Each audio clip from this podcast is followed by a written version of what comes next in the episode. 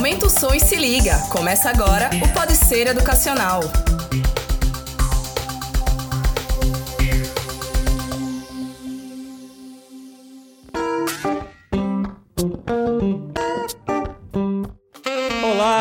Amigos, está começando mais um episódio do Pode Ser Educacional, o seu podcast de informação e entretenimento do Grupo Ser Educacional. Eu sou Mário Tavares e hoje eu estou aqui com o designer e especialista em podcast, Guilherme Gomes. Tudo bom, Guilherme? Tudo bem. O especialista talvez um pouco demais, mas agradeço pelo elogio. É, eu tô brincando com ele porque o que esse rapaz participa de podcast por aí não é brincadeira, não. É verdade. E hoje nós vamos falar sobre um assunto muito sério: a pandemia do Covid-19, o novo coronavírus. Então, pessoal, antes de começar a falar sobre esse assunto, que é um assunto muito sério, eu queria lembrar vocês que vocês podem nos ouvir pelo Google Podcast, pelo Spotify, pelo Deezer e pelo Apple Podcast. Acompanhe a gente também nas redes sociais, no Instagram, arroba Grupo Ser Educacional. A gente sempre posta lá quando tem episódio novo e algumas outras informações também sobre a instituição. Nós vamos falar hoje sobre essa pandemia Covid-19 e vamos tentar tirar as principais dúvidas sobre prevenção, cuidados necessários para não contrair essa doença e para isso nós temos um time de peso aqui hoje convidados mais do que gabaritados para participar aqui, tirar todas as dúvidas do pessoal. Então vamos lá, nós começamos aqui com o biólogo e doutor em ciências farmacêuticas, Tiago Araújo. Tudo bom, Tiago? Tudo bom, tudo bom, tudo bom, pessoal. Obrigado aí pelo convite, né? Nós vamos que agradecemos. Aí, vamos aí para esse bate-papo. Estamos também aqui com também biólogo e doutor em ciências, Heitor Neco. Tudo bom, Heitor? Tudo bem, obrigado pelo convite, pessoal. E também temos a participação da fisioterapeuta intensivista e doutora em bioquímica e fisiologia, Priscila Passos. Oi, Priscila, tudo bom? Tudo bem, muito obrigada pelo convite. Obrigado a todos por estarem aqui para tirar dúvidas da população, né? É um, é um serviço que estamos prestando aqui à população, porque a informação eu acredito que seja a, a principal arma para combater não só essa doença, mas também outras doenças, né? E às vezes falta muito ou tem tanta desinformação, desinformação errada, né, Isso. sobre o assunto que eu acho interessante a gente realmente Não só a falta conversar. de informação, como a, a informação errada, né? é. né? Às vezes prejudica mais do que a falta de informação. Pois é.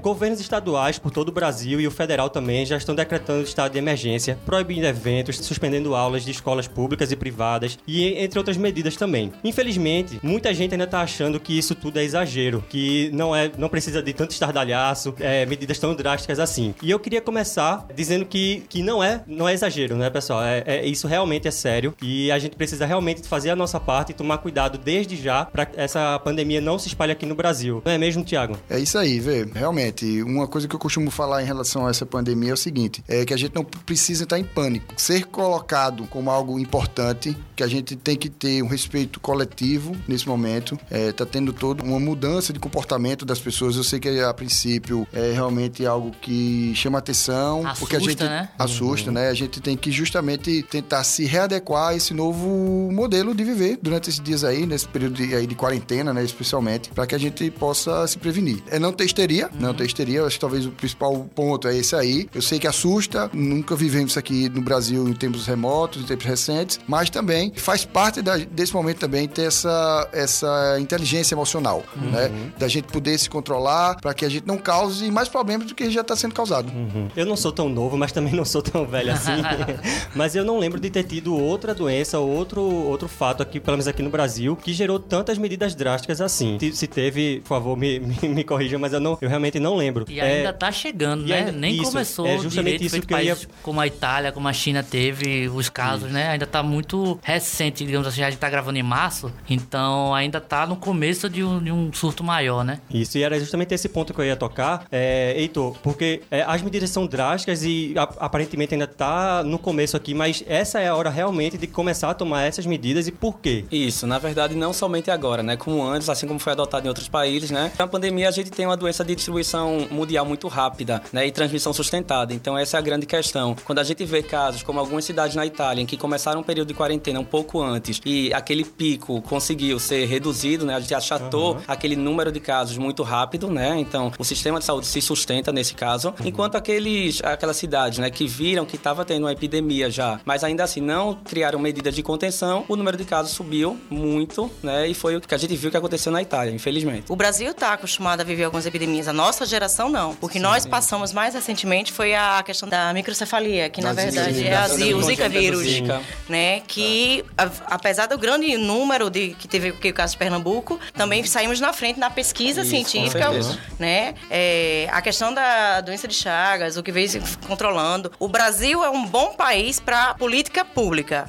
Agora precisa de uma população que incorpore as medidas. É verdade. Sim. Né? E aí eu acho que voltando um pouco no tempo, assim, na linha temporal dos acontecimentos, a gente vai falar já já do- dos cuidados. Como surgiu, né? Como se acontece esse fenômeno do coronavírus, né? Saiu muito boato também que surgiu na China por consumo é, inapropriado de animais, né? Teve, saiu até no, no- Sopa de morcego. So- sopa de morcego que a galera ficou falando, mas como surgiu esse estardalhaço todo, esse, esse surto? Na verdade, o, o corona é o que a gente chama de uma, de uma doença ré-emergente, né? Ela não é uma doença que tá vindo de agora, apesar de ser chamada do novo corona e tal, mas ela é uma linha de virológica que já aconteceu alguns anos atrás, né? Como a própria SARS, que aqui foi, causou aquela síndrome respiratória somente ali no Oriente Médio e tudo mais. O que é que a gente chama de uma doença ré-emergente? É aquela que surge em determinados períodos com um agente etiológico, muitas vezes conhecido, mas que acaba causando é, fenômenos epidemiológicos de modo diferente, não necessariamente tão iguais aos anteriores, né? É uma gripe, na verdade, é uma gripe que acabou retornando de outro modo. É, existiu até boatos esses dias aí que já foram até refutados, já tem artigo científico que foi publicado essa semana, que foi pensado até que tinha sido um vírus produzido, né?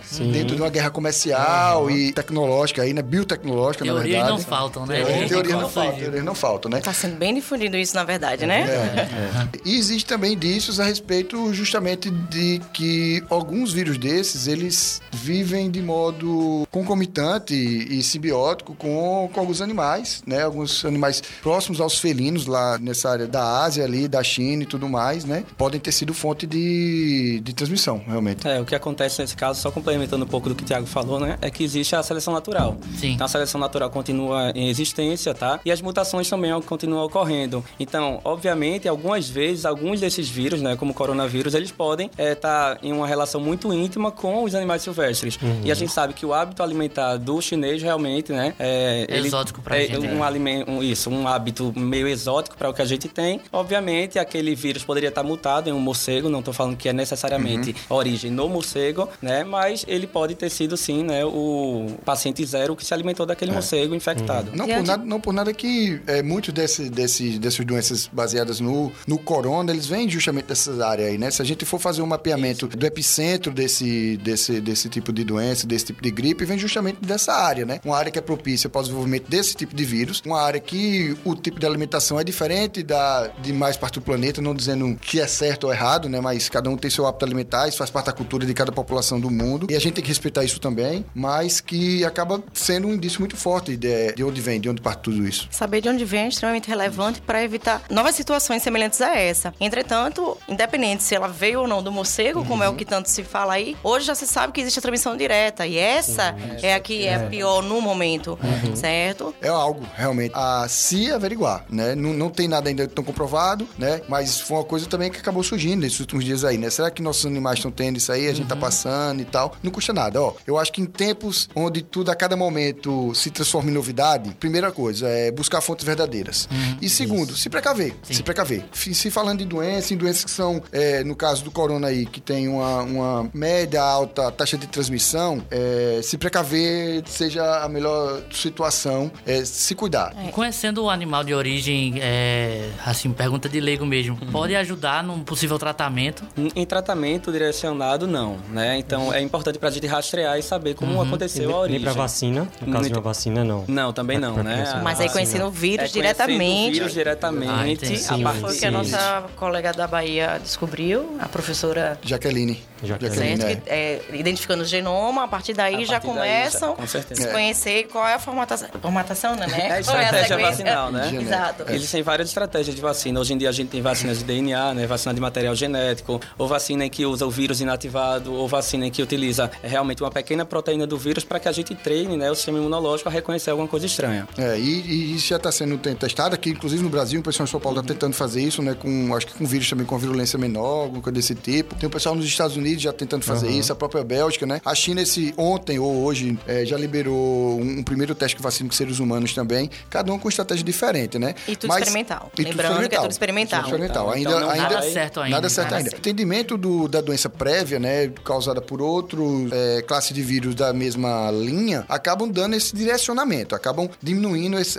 atalhando para a busca de um, de um novo, de um novo medicamento aí, de uma nova vacina, como o professor Heitor bem colocou. Voltando até um pouco no que Heitor colocou em relação à própria é, seleção natural, a gente tem que entender que o vírus também tem a seleção natural, né? Ele também está querendo sobreviver. E dentro dessa sobrevivência dele, na medida que ele passa de uma pessoa para outra, vindo de uma região para outra, é, existe a própria mutação dele, né? Então entender esse perfil de mutação, a rapidez dessa mutação, Em faz cada com- local, né? a entrada em cada local e como ele age em cada pessoa, acaba sendo também fundamental. Porque não adianta muitas vezes você criar uma vacina, né? de- gastar tanto tempo, tanto dinheiro, onde você veja que a taxa de mutação desse vírus é muito alta e talvez a o poder de eficiência e de eficácia dessa vacina, ela também não seja tão grande, uma vez que você tem uma taxa de mutação muito alta, né? É justamente o que o pessoal lá em São Paulo estava fazendo, né? Tentando mapear não só o genoma do vírus, eles até estavam sugerindo pegar coletas de, outros, de outras pessoas infectadas no Brasil para ver se é o mesmo comportamento genômico e se já houve outro tipo de, de- de mutação, já pensando em prospecções respeito à própria vacina. Não é à toa que a vacina da gripe ela é mudada todo, modificada todo ano, né? A gripe simples, já a da influenza, a capacidade de mutação rápida deles, entendeu? Então, daí a necessidade, não por corona, que não tem vacina, mas para as demais gripes que também estamos nesse período, E- né? Ele não é realmente um, um vírus novo. Essa classe, se não me engano, é uma classe É, coronavírus, classe, né? isso. Então, qual é a principal diferença desse vírus para outros que já são conhecidos e por que ele chegou a ser disseminado tão rapidamente assim para ser virar uma pandemia assim a nível mundial, Em um professor? período tão rápido de tempo, É. né? A gente tem que entender que dentro dessa seleção natural, um dos fatores que fazem com que haja essa disseminação é a própria seleção como fez do, do planeta, né? No- na medida que a gente traz a tecnologia da comunicação e também do transporte, a gente está levando essa seleção, a gente está agilizando essa, essa seleção aí, né? A gente está trazendo pessoas de locais em grande massa para outros locais. Isso acaba também ajudando nessa questão da disseminação. E como eu falei, é, cada doença dessa reemergente, ela tem um, um perfil epidemiológico diferente. No caso da própria Covid-19, a taxa dele de transmissão é um pouco mais alta do que as anteriores. Então, imagina você associar uma área super populosa da China, associar isso à comunicação entre as pessoas através de um transporte em massa maior mais eficiente ao longo do tempo, e com um vírus que tem uma taxa de disseminação entre as pessoas também maior. Então você tem três fatores hoje que são importantes nessa situação, né? Por isso que quando se fala, começo da, da conversa da gente, né, dessa histeria, desse cuidado, realmente, a gente tem que estar cada vez mais atento. A tendência é que por essa comunicação entre as pessoas, né, quando quando eu falo comunicação corporal, de você estar em poucas horas atravessar o, o planeta, né, de avião, então você poder em poucas horas estar disseminando isso também. É, Que a é gente vai basicamente o que está acontecendo, isso, né? Isso. Podem ver que das primeiras medidas que os governos estão fazendo é fechar fronteiras. fronteira. Cê- Veja, veja que né? guerra a gente está fazendo. É. Fechar a fronteira, você fecha a fronteira quando um país está atacando o outro, onde você não quer mais ter ligação política com aquele país. Sim. Né? Então, veja que tipo de guerra a gente está tendo nesse momento aí, né? Isso é estratégia de guerrilha. Isso, e aí o conhecimento científico é importantíssimo nessa hora, né? Então a gente vê que tem um, vírus com alta taxa de transmissão e ainda assim as pessoas estavam se ligando apenas na baixa letalidade. Sim. Então as pessoas começaram a dizer que era realmente um exagero, né? Que a gente não devia, ah, é apenas o grupo de risco que morre. É esse o grande problema. Você tem um grupo de risco em casa, provavelmente tem seu avô, tem sua avó, tem É. algum familiar que pode estar nesse grupo de risco e principalmente, mesmo que você não seja infectado ou seja um paciente assintomático, esses realmente são os que a gente tem que ter maior cuidado, porque muitas vezes são eles que vão transmitir a doença. Em muitos casos, a pessoa contrai o vírus, mas não apresenta os sintomas, né? Não sabe que tem e aí ele vira a principal ferramenta do vírus, Mas que é aí- transmitir. E aí até uma dúvida minha, mesmo, mesmo assintomático, é, é possível, essa pessoa também transmite o vírus? Com certeza. É interessante também a gente diferenciar o SARS-2, que ele é o vírus propriamente dito, que a pessoa pode ter, inclusive ser assintomática e, e transmitir, e do Covid-19, que é para aquelas pessoas que realmente desenvolvem os sinais e sintomas da presença desse vírus, entendeu? Que aí são, seriam os, os casos que provavelmente têm chances de agravar, dependendo Puxando- deles, da- da- do sistema imunológico de cada um, e se eles fazem parte ou não do grupo de risco. Então, existe uma diferença entre possuir a carga viral e entre desenvolver a doença. Isso, é muito importante É muito saber. importante. Às vezes a pessoa fala, né? Ah, eu não sei se eu tô com Covid-19. Na verdade, você pode não ter a doença, né? O Covid-19 é o coronavírus, né? É 19 disease da doença. E aí, quando a gente fala o SARS-2, né? O SARS-CoV-2, a gente tá falando do vírus. Então, o SARS-CoV-2, ele pode ser o causador da Covid-19. no E daí caso. basta a presença Isso. do SARS para dar dar o positivo para exato. o corona. Vacina. Ah, entendi. Entendeu? Dá positivo da carga viral, mas não obrigatoriamente tem sinais e sintomas, Isso, que seriam os certo. indivíduos assintomáticos. Daí o grande risco dele, porque não é todo mundo que tem sinais e sintomas, que tem o vírus, e como o professor Tiago falou, a alta taxa de, de transmissão que ele tem, certo? Agrava as questões. A China criou estratégias que a mortalidade foi baixa, mas vamos lembrar que eles enfrentaram, relativamente há pouco tempo, duas outras grandes epidemias Perfeito. parecidas com, com o do MERS, Covid. Aham. 19, certo? Então já tinham alguma experiência. Veja que tem locais que não tiveram um caso de óbito, porque já aprenderam com a experiência das epidemias anteriores,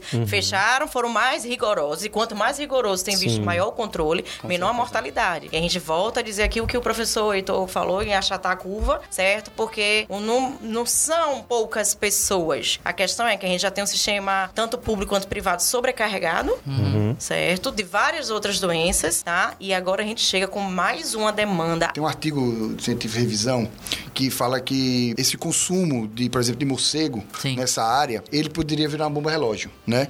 Uma vez que o seguinte, na medida que esse vírus ele é altamente mutagênico, que ele acaba tendo essas mutações rápidas, na medida que você começa a comer morcego, por exemplo, lá que é uma das, uma das possíveis fontes do, do, do próprio Covid agora, naquele momento, em 2007, quando aquele artigo foi publicado, a ciência já estava alertando para isso. Respeitar a alimentação dos outros faz parte da cultura dos outros, mas é, não estar atento a esse tipo de alimentação e o que ele pode trazer de transtorno geral é talvez um ponto de negligenciar a ciência nesse momento, entendeu? Isso não é algo que não foi alertado anteriormente, né? A ciência está aqui justamente para isso, para mostrar probabilidades de situações futuras acontecerem e de como a gente já poderia estar se precavendo diante dessas probabilidades para que um caos não acontecesse como está sendo feito agora, né? o, grande problema de tudo é justamente a ignorância, né? No sentido puro da palavra mesmo. Que se não me... Desconhece, né? Desconhece mesmo, porque Uhum. até de não, não levar a sério, como o professor falou, a, a ciência e tal, alguns fatos que são fatos. Por exemplo, se eu não me engano, um dos primeiros médicos da China que identificaram, que alertou Verdade. tudo, o governo não, não tomou uma, uma Ele medida. chegou a falecer com 30 e poucos anos. Exato, ele chegou É. a falecer da doença Mas que ele também mesmo- foi exposto a uma, uma carga viral extremamente Sim, altíssima, sim, sim. né? E aí, puxando mais esse gancho de coisas que são alertadas e ninguém leva a sério, ou então a grande parte da população, essa questão da, da histeria que a gente tava comentando, né? E os cuidados que a gente tem que ter pra evitar. Porque tanto a gente tá vivendo os dois lados da histeria, né? Que é o que a galera acha que o mundo vai acabar, que é o fim do mundo, que tem que ficar trancado num bunker dentro de casa pra não,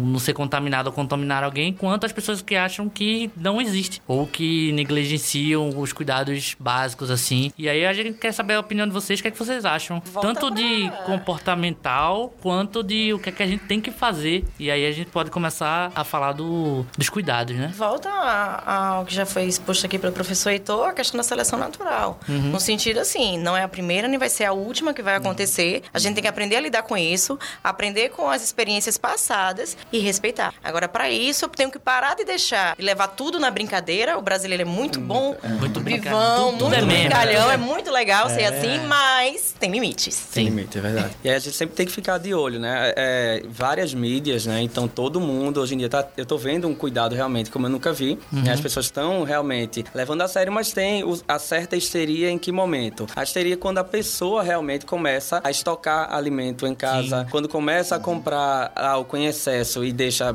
muita parte da população sem esse álcool, sem sabão, sem. E realmente é essa Esvaziar as parte. prateleiras dos Isso, esvazia as prateleiras. Então, isso é uma situação que realmente não pode acontecer. A gente tem que ter muita precaução, né? Mas não precisa desse pânico todo. Talvez o pânico mais prejudique porque teria alguém que teria, é, que queria, na verdade, estar tomando um hábito de higiene muito maior e não pode porque ali está faltando álcool em gel, que está faltando sabão, como é o caso de algumas, é, de algumas cidades, de alguns relatos que eu li. É, e- Também E tem o, fato de que muita gente vai começar a criar o hábito, hábito de lavar a mão, passar álcool em gel, que não tinha e agora, através Isso é bem disso, legal. vai... É, eu, eu tô é gostando lado muito de ver as positivo, né? campanhas, né? E Não é só eu tragédia. vejo falar em lavar as mãos mais de 30 vezes por dia. Então isso eu tô achando brilhante, né? Um hábito que não vai simplesmente te livrar apenas do coronavírus, mas de outras parasitoses, de outras doenças que matam, né? Todos os dias, então isso é importante. Hoje eu vi uma, uma matéria da turma da Mônica que colocaram lá o cascão lavando as mãos. Sim, eu isso vi, foi legal.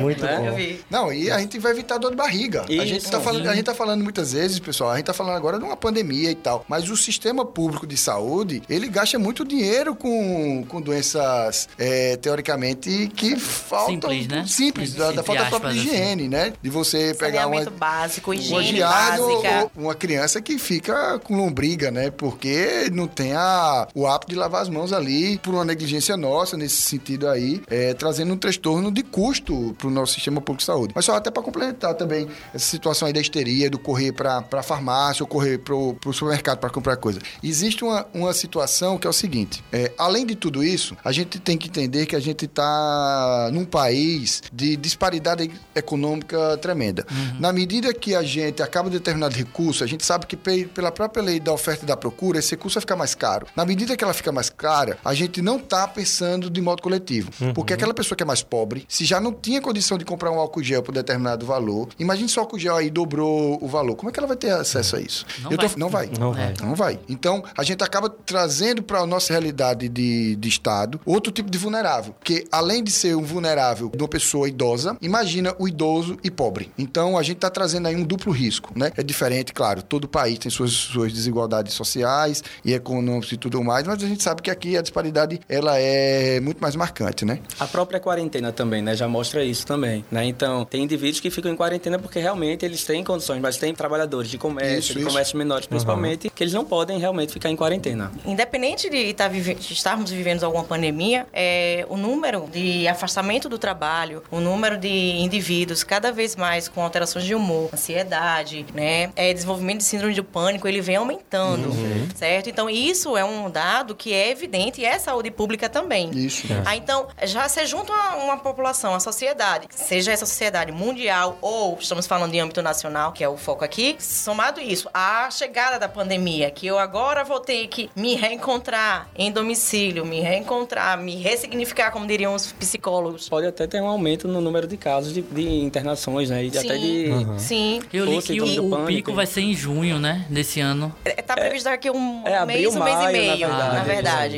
É. é. então, provavelmente, no meados de abril, a gente deve estar começando a realmente enfatizar aí a sobrecarga no sistema, né? E talvez no final de maio comece a atenuar isso aí. É, são meses, assim, bem... Conturbados, né? E que aí é, a informação é vital para Até achei curioso falar da, da seleção natural, porque é uma questão até social, né? Quem aprende com as lições que isso, isso. causa, Boa. né? Ele, tipo, isso, pô, vou lavar a mão, porque não, não... É um tipo de seleção é natural isso. também isso é uma social, né? Biosociocultural. Biosociocultural, legal. Assim. É, é, lembra pensei muito. que a gente ia eu viver de... uma palavra nova. Pensei que ia estar me deslocando com aeronaves e agora a gente está em, em século XXI aprendendo a lavar as mãos, né? É, é, está se comentando por aí.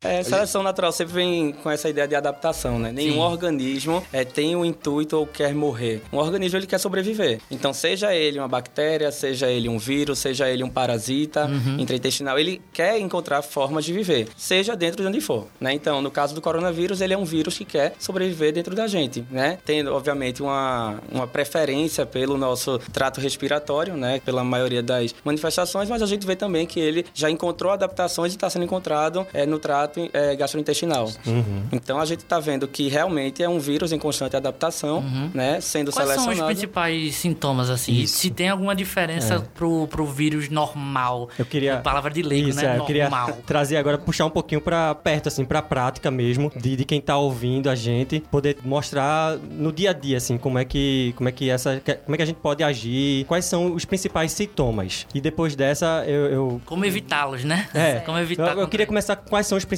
sintomas, porque depois eu queria também saber se é uma outra pergunta que a gente separou aqui, que é um, só um sintoma desses já é suficiente para caracterizar como, como Covid-19 ou precisa ter esses, esses princípios? Porque eu vi alguns, mas eu vou, eu vou deixar os especialistas falarem.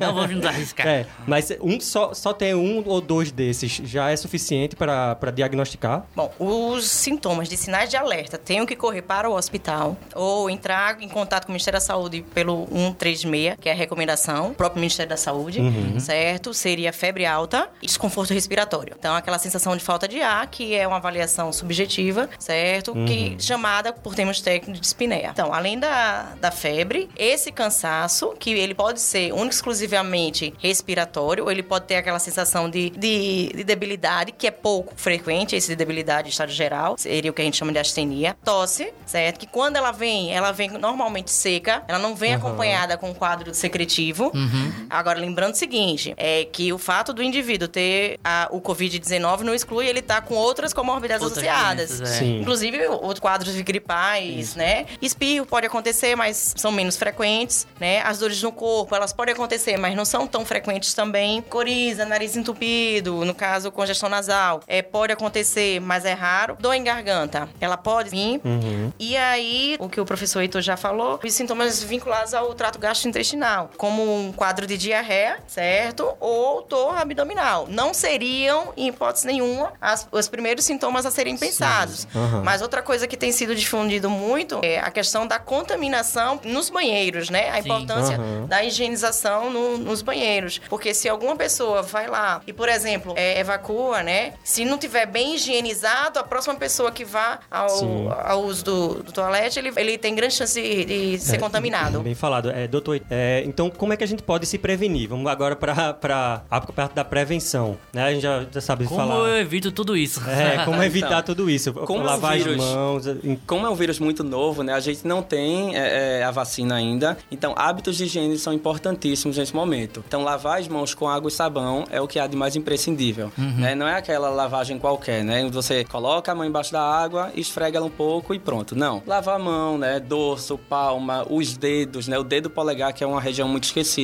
Com água e sabão durante 20 a 30 segundos é suficiente. Agora, isso não somente uma vez, né? Cada vez que você tocar em alguma superfície que você não sabe se foi contaminado ou não, é importante você higienizar. Evitar é, tocar com as mãos sujas, né? É, em mucosas como olho, nariz, né? Boca. Higienizar as unhas também, tá? Muito cuidado com o contato interpessoal nesse momento. Unhas curtas nesse Unhas momento. curtas nesse momento, Nada das principalmente. águas de gel. Nada dessas em gel, é verdade. Né? Utilizar o álcool a 70, né? É, em gel, de preferência. Que não porque- substitui a higienização das que mãos. não substitui a higienização Aham. das Era mãos, até uma né? pergunta que eu tenho que fazer. A gente fala, tem ouvido falar tanto de álcool em gel, álcool em gel, álcool em gel. Que, o que é que ele faz no organismo mesmo, que de uma forma, pode ser até um pouco mais técnica, pra gente entender mesmo a importância dele Certo. nessa época que a gente tava escutando tanto, né? O álcool a 70, né, na verdade, ele é um álcool mais diluído. Certo. É, só que ele meio que inviabiliza o vírus, né? É, E então- outros organismos E de- outros organismos, Ah. isso. Agora, quem seria mais eficaz de fato é o sabão. O sabão. Né? O sabão tem surfactante e ele vai digerir a camada, né, de uma camada lipídica do vírus, né, um envelope é, viral, que ele é, é constituído por lipídios. Então, aquele sabão, né, ele vai retirar aquela gordura, o lipídio. E aí, realmente, o vírus vai, ficar, vai ser morto. Isso é O paralelo, o interessante paralelo é muito dizer. simples. O paralelo é muito simples. Se a gente entender que o vírus ele tem a camada de gordura e que se você só passar água na sua mão quando pega no óleo e ela não sai, Não sai, só sai é com só sai com detergente ou com sabão, né? Então é o mesmo princípio. Ó, se o óleo, se a gordura, se aquela graxinha da galinha ali que tu comeu,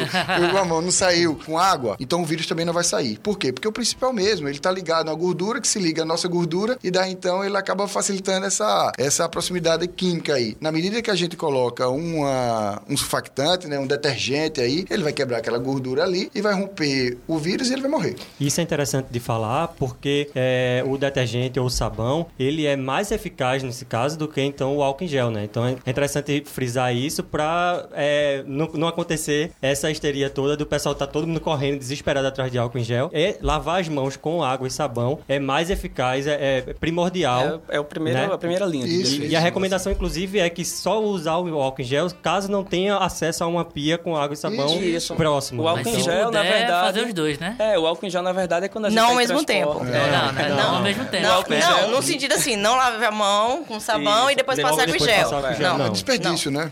Isso. O é. álcool em gel, na verdade, a gente tá viajando o tempo todo, a gente tá entra no metrô, entra no ônibus, então se a gente tem um álcool em gel ali, já ajuda realmente, né? Pelo menos é, naquela higienização rápida. Olha, Agora, eu não sabia disso. É? Eu tava fazendo errado. E outra, assim, você está trabalhando ali muitas vezes, né? Então você, Isso. você trabalha, por exemplo, no escritório, recebe muita encomenda com papel e os pa- o papel fica circulando de um setor para o outro. Olha, você não vai estar podendo toda hora se levantar para ir lavar a mão, porque você pegou no papel e o papel ali pode ser, sei lá, um vetor ali do, do vírus, né? Então você vai ter que ter um álcool em gel ali, né? Isso faz parte dessa nova nossa nova cultura, né? Com o tempo a gente vai começar a entender que, por exemplo, não precisa desse desespero todo pro álcool gel. Sim. Vocês terem uma ideia, a gente foi procurar para produzir álcool gel aqui é, pela instituição e fazer em grande volume e não tinha. O, o carbômetro, que é justamente aquele que dá aquela consistência ali, né? Não, tá, tá faltando no mercado. Por quê? Porque todo mundo correu, todo mundo que eu falo, as grandes empresas correram para poder produzir seu próprio álcool em gel, né? E acabou faltando no mercado. Coisa que estão fazendo fazendo errado em casa também, né? A É, da- exato. A respeito de higienização, acho que seria interessante que a gente falasse dois aspectos, né? Um seria a grande dúvida que as pessoas vêm. Será que o álcool a 100% não seria melhor do que o álcool a 70%? Não. Não é? Isso, aí o álcool a 100%, na verdade, ele fixa mais do que inviabiliza. Né? Ele deixa preso na superfície, de fato. né? Então vai chegar um momento em que você vai poder tocar e se contaminar. Sim. né? O álcool a 70, né? ele líquido de preferência, você vai conseguir higienizar qualquer superfície, né? qualquer objeto. Então, o álcool a 70 tem gente que utiliza nas mãos, sim, né? mas assim, ele resseca né? um pouco a, a mão. Mas você pode utilizar ele muito bem para limpeza de superfícies e objetos. É. E outro ponto interessante que não tem sido tão divulgado, pelo menos não tanto quanto o álcool gel, É. né? É a questão do sabonete. Sabonete sólido ou sabonete líquido seria melhor, né? Então, é, a gente sabe, por exemplo, em ambiente hospi- hospitalar não se usa, em hipótese nenhuma, sabonete em barra. que Seria o sólido, Isso, isso. né? O sabonete líquido, porque o em barra, de alguma forma, quando você faz sua higienização, ele pode ficar ali, permanecer ali por um Dá tempo. pra ficar com resquício lá, mesmo com toda No essa... sabão em barra? Em barra? Dá? Pode sim. Pode sim. Ah. E quando se fala detergente, é, é tipo aquele detergente de pia mesmo? Sim, também. Isso, isso, isso. O, que é Um líquido, né? É, é. talvez É. um desgordurante. Que é líquido, É, exatamente. que talvez até facilite também. Agora, outro problema, né? É quando você tá falando do recipiente, né? Quando você tá falando Sim. desse detergente que fica em cima da pia, lembra disso. Você tá com a mão suja, pegou no recipiente, recipiente. passou ali, então preste bem atenção, né? Então, o cuidado de, por exemplo, de fechar e abrir a torneira, até o jeito de você fechar e abrir a torneira, de utilizar esse material, não adianta. Você pegou o detergente, lavou sua mão e pegou o detergente novamente e botou em cima da pia. Olha, É. você sujou sua mão de novo. Isso, Então, Sim, é claramente. Criação de hábito mesmo, Isso, né? Eu tava isso. até pensando enquanto a gente tava falando que o brasileiro levou muito tempo também pra se acostumar a usar cinto de segurança. Isso, Talvez a gente tá numa, numa época da humanidade que a gente se acostume a lavar mais a mão. E do jeito que é- certo, né? E do jeito E do certo. É. E é essa mudança de hábito que vai para a sociedade. Por isso. a importância da- agora da gente ficar em casa, né? Então de ter esse momento de isolamento social, porque de nada adianta você em casa fazer tudo, não sabe onde toca na rua sem querer, tocou em algum corrimão que alguém contaminado, alguém infectado tocou ali, né? Você foi- levou aquele dedo a- a- ao nariz ou a, a boca realmente ou coçou os olhos, então você vai se infectar. É. Então tem que ter muito cuidado esse momento de isolamento social. Bem falado. É bem Não só pra importante, você, mas não só pra para o próximo. para o próximo, próximo. isso. Porque tem muita gente que tá fazendo o seguinte, é... Ah, não, meu pai e minha mãe, que são idosos, estão em casa, não estão saindo. Mas, Mas a pessoa tá tá- toda hora na Isso, rua, é, entendeu? aham. Então, ó, vê bem, a gente já tratou disso aqui. É, Funcionário do lar, Isso. né? Pode, Aham. ele por si só É. pode levar. Isso. Pensa que o principal vetor do vírus é você. Sim. Então, não adianta seu pai e sua mãe, que são idosos, estarem em casa, dentro do quarto, e você chegar em casa lá e dar um abraço neles. Ó, não dá todo nada. É melhor que eles estivessem lá justamente o que eu ia no, perguntar no bloco agora. carnaval. Você precisou sair de casa, sei lá. Qual a medida, a principal medida, a primeira que você tem que fazer? Eu já ouvi falar sobre... Abriu a porta de casa. Abrir a porta de casa, primeiro. Não abriu. Primeira coisa é essa. Não. É, isso é brincadeira. É, é, a primeira coisa é, vai mexer na maçaneta de casa, passa álcool gel. Pra- Aí serve o álcool gel. Aquele álcool gel que tá no seu bolso ali, vai, vai, vai entrar em casa, teu pai é idoso, principalmente, ali tua mãe é idosa, faz o seguinte, passa um álcool gel na mão, toca na maçaneta, né? Pra poder daí, já você não le- levar esse tipo de... de Mas e o recipiente desse álcool em gel? Eu sempre fico com essa Isso. dúvida. Tem que ter também a asepsia, teoricamente, diária, né? Você tá, tá sempre limpando ele aí também. Do mesmo jeito que, o- que a garrafinha lá de detergente, a gente também tem que ter esse é. cuidado. E tem gente que bota num recipientezinho borrachado, tipo um chaveirinho. Sim. Aquilo ali, aquele tipo de, de chaveiro ali, de, de suporte, tudo é que é pior. É pior. É pior porque a porosidade dele ainda é maior. isso. Então, pra você limpar aquele tipo de material ali, lembra, uma- um é uma borracha mais poroso e o outro, ele teoricamente já foi feito para que você pudesse lavar. Porque veja que não tem muita fissura no álcool em gel, né? Eles tentam ser mais liso para que não fique é, resquício ali de gordura da sua mão. Lembra mais uma vez, a gordura junta com a gordura do, do vírus vai ficar por ali. Mesma coisa para quem dirige. Por exemplo, você tem na sua casa um único carro. Ora, você tá no ambiente público, vai pegar na maçaneta do carro, vai, vai pegar na direção do carro e sabe que depois outra pessoa da tua casa vai utilizar aquilo ali, preste atenção também. Tenta passar ali, limpar a tua mão antes com álcool gel, né? Já que não vai ter o sabão ali na- no estacionamento e tudo mais, para poder fazer com que não haja essa transmissão. Que outras, que, e que outras medidas? Por exemplo, já abrir a porta do jeito certo da casa. é, Deixa o sapato do lado de fora, né? Boa. Entra, já nem senta no sofá, né? nem deita na cama, tira a roupa, né? Coloca na máquina e vai tomar um banho, né? A primeira medida é essa, para você é tentar reduzir ao mínimo, né, a contaminação para dentro da tua casa. E se não tiver máquina? Exato, é. Falamos da, vai é disparidade. verdade. É, mas é exatamente isso, é É. Separa tua roupa, Jogar separa água quente. Separa a roupa, Jogar é. água quente. É, não, separa a então- roupa pra lavar. Então, né, tem essa questão da água quente, né, que o pessoal tá falando também. Já é um primeiro mito, né? Daqui a pouco a gente vai falar sobre mito Vai. também. E o pessoal tá falando muito, né? Ah, faz gargarejo com água quente, com Sim, chá. com vinagre. É, com vinagre. Na verdade, isso não vai adiantar, gente, tá? O pessoal tá colocando que é, o vírus só sobrevive até 27 graus e isso é uma mentira, né? Se o vírus ele tá no nosso organismo, a gente vive mais ou menos em 37, 36,5. Então, ele vai sobreviver muito Aqui. bem. Fala-se muito do uso de máscara, mas não se fala do descarte da máscara. Isso.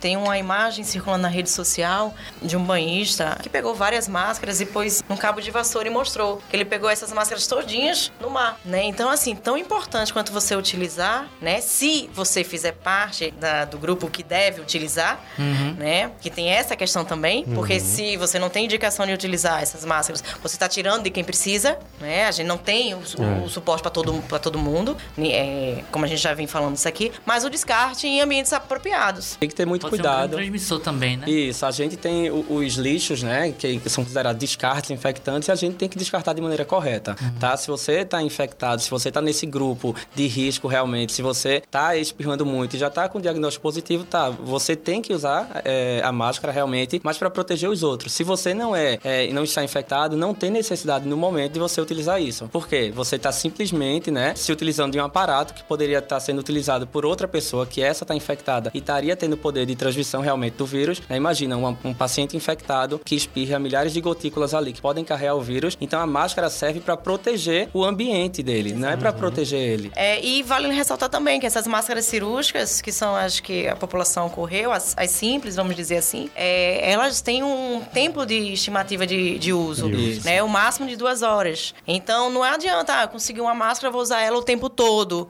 Não, porque isso aí, na verdade, você pode até estar se reinfectando. Isso, tem gente que está utilizando é, máscaras de, de tecido, né, de algodão, Sim, que tem uma é. porosidade muito maior e Que isso é uma fake news, não pode usar, né, Não de usa. tecido. Tinha o pessoal utilizando aqueles coadores de café Filtro de descartáveis, café. filtro de Nossa. café, Foi. como Eu vi também. é, e isso não existe, tá? Porque justamente a máscara. expressa. É. Na medida que você vai respirando, a máscara vai suando. Então ela também vai ficar com quê? Com umidade, com água. Na medida que alguém espirra, a água desse espirro, essas gotículas, vão procurar a água que está na sua máscara. É, é uma coisa. uma- é lógico isso. Então, na medida que aquela gotícula que está infectada por um espirro encontrar aquela outra gotícula que está na máscara ali, tu vai estar o quê? Respirando é, Covid-19. Então, preste bem atenção com isso aí, né? Essas, essas dicas parecem que eu vejo as pessoas é, muitas vezes até fora de casa utilizando essas máscaras, né? Por, por medida de precaução, mas na verdade elas podem estar trazendo um risco para ela mesma.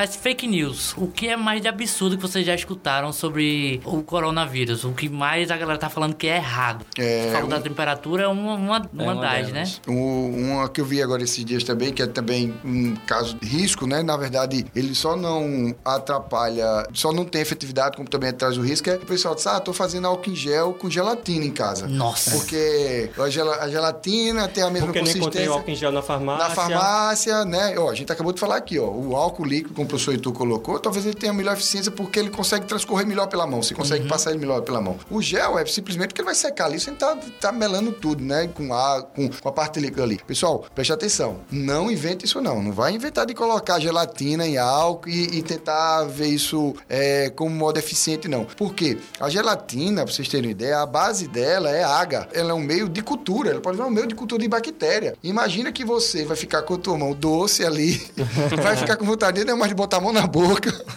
Então, preste bem atenção, tá? Porque além de não, não ter eficiência, você pode estar colocando um meio de cultura de bactéria na sua mão. Outro fato é aquela comentário, é a doença só de ricos, né? Que tão, e eles que É, trouxeram, né? Então eles que fiquem com o vírus.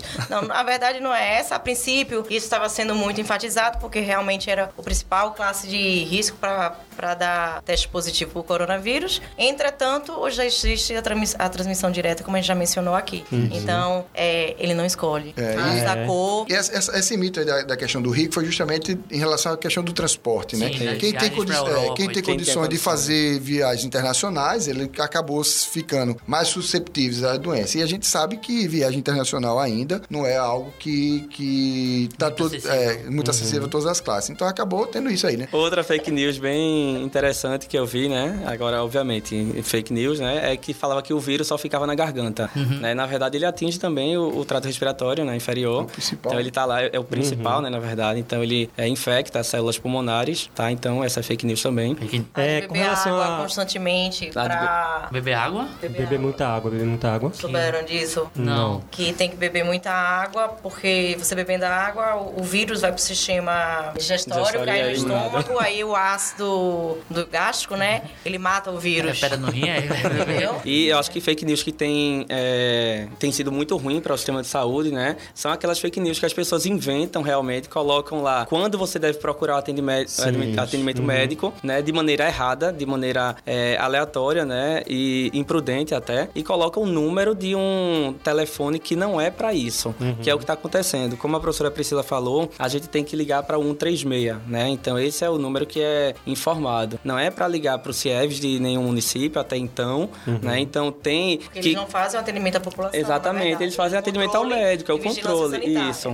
Quando o médico precisa comunicar, quando a equipe de saúde precisa comunicar, eles ligam para o CIEVS. Então, muitas vezes, é, quando você liga para lá, tá dando ocupado por conta da população que acha que está infectada, ligando para lá. Então, isso Uma das realmente. entrevistas de quando houve o primeiro óbito aqui no Brasil sobre é, referente ao coronavírus, é, a equipe que estava tentando dar a notificação pelo CIEVS não estava conseguindo exatamente pela congestão, né? Então, tudo volta para aquela questão da que a gente começou, Exato. a informação é o poder, né? Informação é o poder. Então, é, a recomendação é sempre aquela, né? Procura em fontes oficiais, né? Vai no Instagram, nas redes sociais dessas, é, da Segue Secretaria de Saúde, Saúde, segue o Ministério da Saúde, tem o site da OMS, Secretaria tem a, da cidade a prefeitura, isso. Agora, saindo um pouco desse lado, vamos botar assim, biológico da coisa, é, tá impactado muito a, a questão social, econômica das empresas que vão, o- principalmente o, o pequeno comerciante, né? Eu e Mário, que a gente gosta bastante de, de filme, a indústria cinematográfica foi extremamente afetada. Então, além da parte de biológica, né, da saúde das pessoas, afeta o social, o econômico.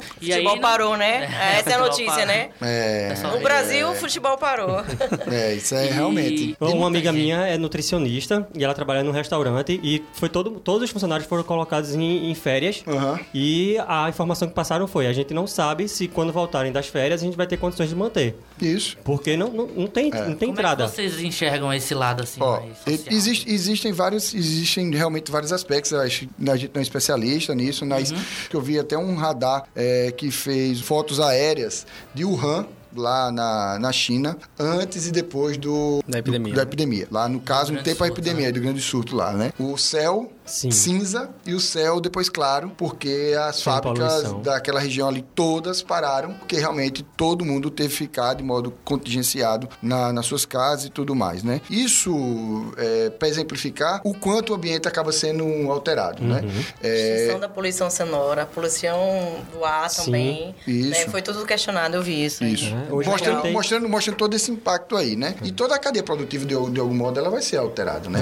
Até porque os insumos vão deixar de chegar Isso, para os fabricantes exato. também, né? Isso. A gente trabalha na, na parte da educação, né? Então, as escolas e os colégios, elas estão tendo que se reinventar para poder eh, dar continuidade, porque essa continuidade do serviço, por exemplo, da educação, se faz necessário também porque as crianças, os estudantes, os alunos, eles estão em casa. Então, eles também precisam de ter algo também para fazer, né? Não vai dar para ficar assistindo. Não é férias, né? É, não é férias, Não é não é férias, férias, não é férias. férias, É isso aí que fica bem claro, não é férias. A gente tem que continuar gerando é, movimento, né? No mundo louco que a gente vive aí de, de comunicação, de atividade, que a gente não tem tempo para nada, você parar pode trazer essa questão da saúde mental que a professora Priscila Sim, colocou aí, né? E afetar de modo direto, é. né? As grandes empresas, elas têm subsídios suficientes para poder parar alguns dias. Eu sei que acaba causando um crash aí, né? Uma quebra aí de algumas situações. A gente tá vendo bolsa de valores sendo Fechada. fechando, Dólar caindo, o dólar lá em cima e tudo mais. Mas essas grandes corporações, elas têm como sobreviver, né? Talvez a minha maior preocupação é o ambulante, que precisa desse contato direto com as pessoas. né? A O microempresário que tem quatro, cinco ou seis funcionários ali, que depende daquela mão de obra e da venda daquele produto ali de modo direto. Até mesmo essas entregas por, Por pro- aplicativo, por né? aplicativo, elas Aplicativo, isso. diminuíram também. Porque alguns Diminuíram. prédios proibiram esse tipo de transporte, de material, de entrar no próprio prédio. E você também, né? De, de saber que de onde está vindo aquela fonte ali. As pessoas estão querendo produzir em casa. Tentar ver caminhos onde a gente possa ajudar as pessoas